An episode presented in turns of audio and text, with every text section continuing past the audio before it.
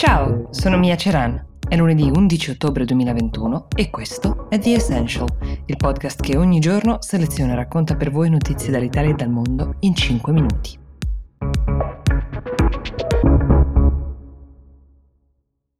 Terremoto politico in Austria, dove giunge al capolino, almeno così sembra per adesso, la carriera del leader più giovane d'Europa, il 36enne Sebastian Kurz, primo ministro sotto indagine con l'accusa di aver usato fondi pubblici, soldi pubblici, per finanziare sondaggi che, diciamo, mettessero in buona luce il suo partito. È stato lui stesso a scegliere di dimettersi, ecco, non proprio spontaneamente, questo possiamo dire, nel senso che l'accusa di aver pagato appunto questo gruppo editoriale per pubblicare questi sondaggi favorevoli era nota da diverso tempo, è un'accusa che lui respinge con forza, si dichiara innocente, nessun tribunale si è ancora pronunciato, quindi a voler essere garantisti Kurz avrebbe potuto scegliere di rimanere in carica e attendere il corso della giustizia, cosa che sembrava intendesse fare fino a quando non gli è venuto a mancare un po' il terreno sotto i piedi, perché il leader del partito dei Verdi, che finora hanno sostenuto la coalizione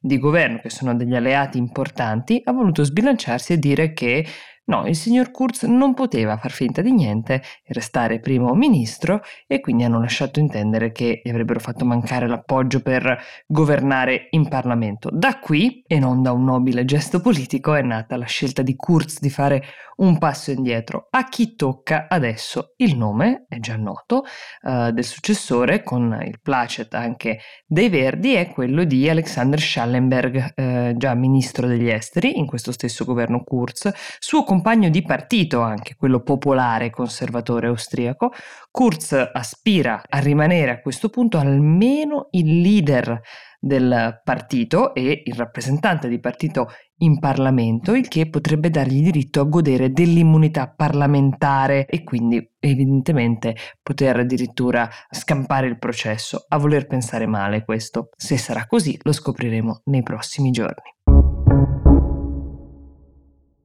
Proviamo ora a dare un aggiornamento su quel che sta accadendo in Afghanistan, o meglio, su come si sta sviluppando il rapporto, il dialogo tra Afghanistan dei talebani e Stati Uniti, molto molto importante a livello diplomatico. Sabato scorso, sabato e domenica, ci sono stati questi colloqui in Qatar, i primi incontri di persona tra rappresentanti delle diplomazie dei due paesi, almeno da quando i talebani hanno ripreso il potere lo scorso agosto. Ha parlato alla BBC l'uomo che si presenta come il ministro degli esteri afghano e che guida la delegazione uh, a Doha con uh, l'intenzione dichiarata di allentare le tensioni, o almeno così si dice formalmente, ha fatto sapere che gli Stati Uniti si sono offerti di fornire un ingente quantitativo di vaccini per il Covid, come gesto distensivo e sicuramente anche apprezzato, però ha anche voluto sottolineare che nessuno si deve azzardare ad interferire con i temi di politica interna. A cosa si riferisce? Si riferisce al fatto che i talebani hanno fatto sapere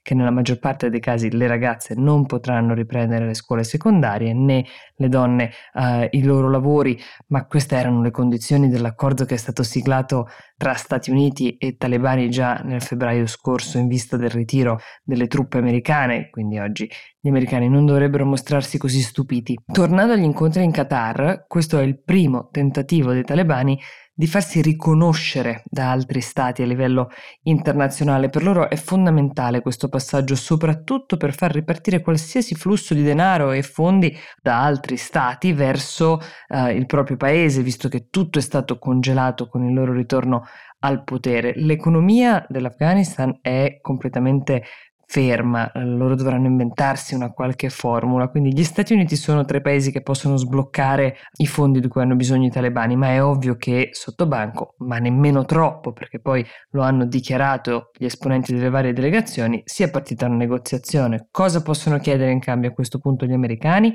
eh, in cambio di questo riconoscimento internazionale, ben prima di arrivare alle faccende di politica interna che come abbiamo visto saranno molto più spinose come l'istruzione e il lavoro delle donne, nella trattativa si parla di permettere la fuoriuscita dal paese a coloro che ad esempio hanno collaborato con gli americani, a cittadini americani stessi, a chiunque stia cercando ancora di uh, lasciare l'Afghanistan e non ci stia riuscendo, quindi garanzie uh, di questo genere. Poi ci vorrebbero delle rassicurazioni da parte dei talebani sul fatto che non permetteranno che i territori afghani uh, vengano usati come basi per pianificare attacchi agli Stati Uniti o centri di addestramento di gruppi terroristici vari che sono ancora presenti nel paese come l'ISIS K, Al-Qaeda, sul tavolo c'è anche la possibilità per le agenzie non governative di entrare e distribuire aiuti umanitari di cui c'è un disperato